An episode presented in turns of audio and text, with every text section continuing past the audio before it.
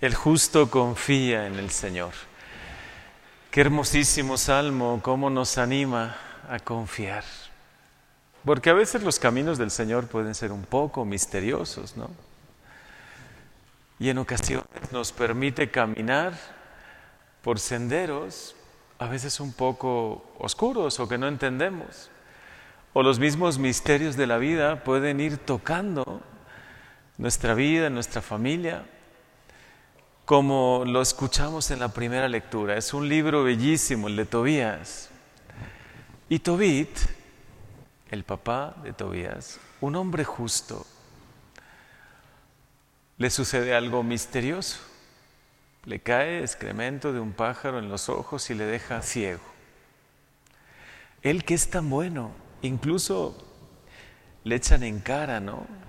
Tú tan bueno, siempre confiando en el Señor, y mira lo que te pasa, ¿no? ¿Cuántas veces a nuestro alrededor puede suceder algo así, ¿no? Algún misterio toca nuestra vida, alguna enfermedad, alguna situación que no comprendemos, y los demás nos pueden susurrar o pueden tentarnos y decir, mira, tú que confías tanto en Dios, ¿no? Tú que estás tan cerca de Él, ¿por qué te sucede esto o esto otro?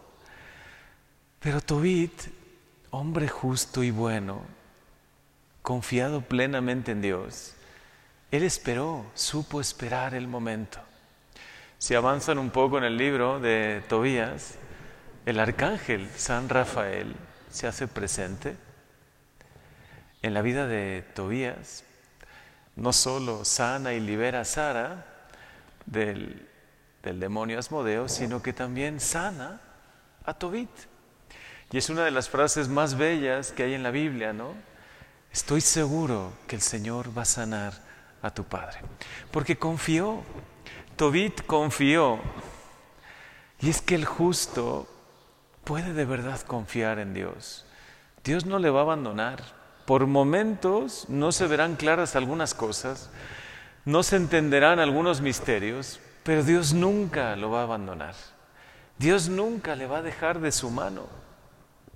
Dichosos los que temen al Señor y aman de corazón sus mandamientos. Dios bendice a los hijos de los buenos. Esa también es una promesa para ti. Eres bueno, eres recto, eres fiel a Dios, confías en Él. Dios bendecirá no solo tu vida, también a tus hijos. Es una promesa de Dios. Dios bendice a los hijos de los buenos. Y no temerán ni siquiera las malas noticias. Si a veces llegan aparentes malas noticias o noticias que no te esperas, las podremos ver, las verás siempre a la luz de Dios. Señor, si esto lo permites, algún bien mayor vendrá.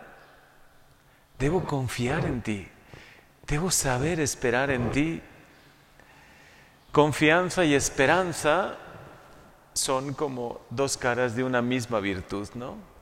Cuando confías en Dios, sabes esperar. Esperas el tiempo de Dios, esperas que los momentos difíciles pasen y tú te aferras a Dios, a su voluntad, a su amor y le dices, Señor, en ti confío.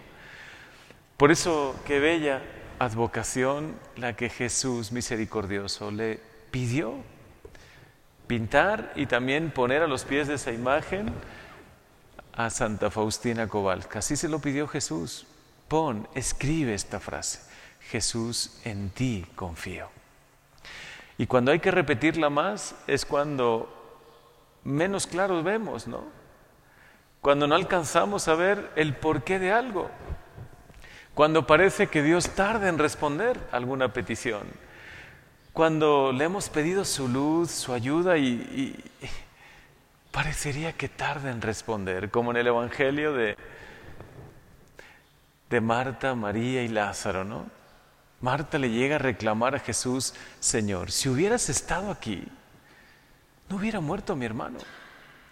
Es decir, enseguida relacionamos lo que nos sucede, lo que nos pasa, los misterios mismos de la vida pensando que Dios no nos escucha, que Dios no atiende nuestras peticiones, pero no es así. Jesús mismo le demostró que quiso esperar. Y ese tiempo de espera a veces es misterioso, a veces se nos hace un poco largo, pero al final, ¿qué se manifestó? Se manifestó la resurrección de Lázaro.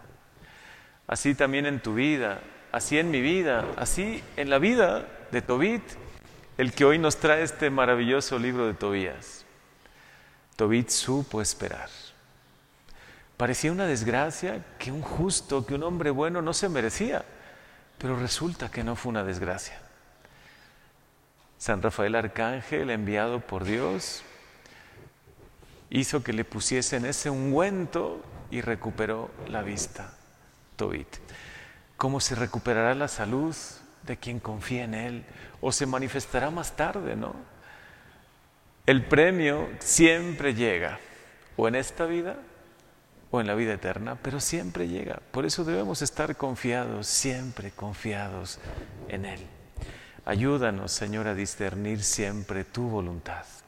A la luz de tu palabra, a entender que estás con nosotros, que nos guías, que nos acompañas, que a veces puedes tardar en responder, pero siempre respondes.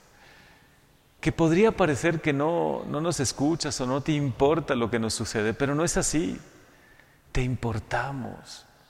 Sufres con nosotros, caminas a nuestro lado. Eres nuestro Dios. Eres mi Dios, mi Señor, y en ti confío. Amén.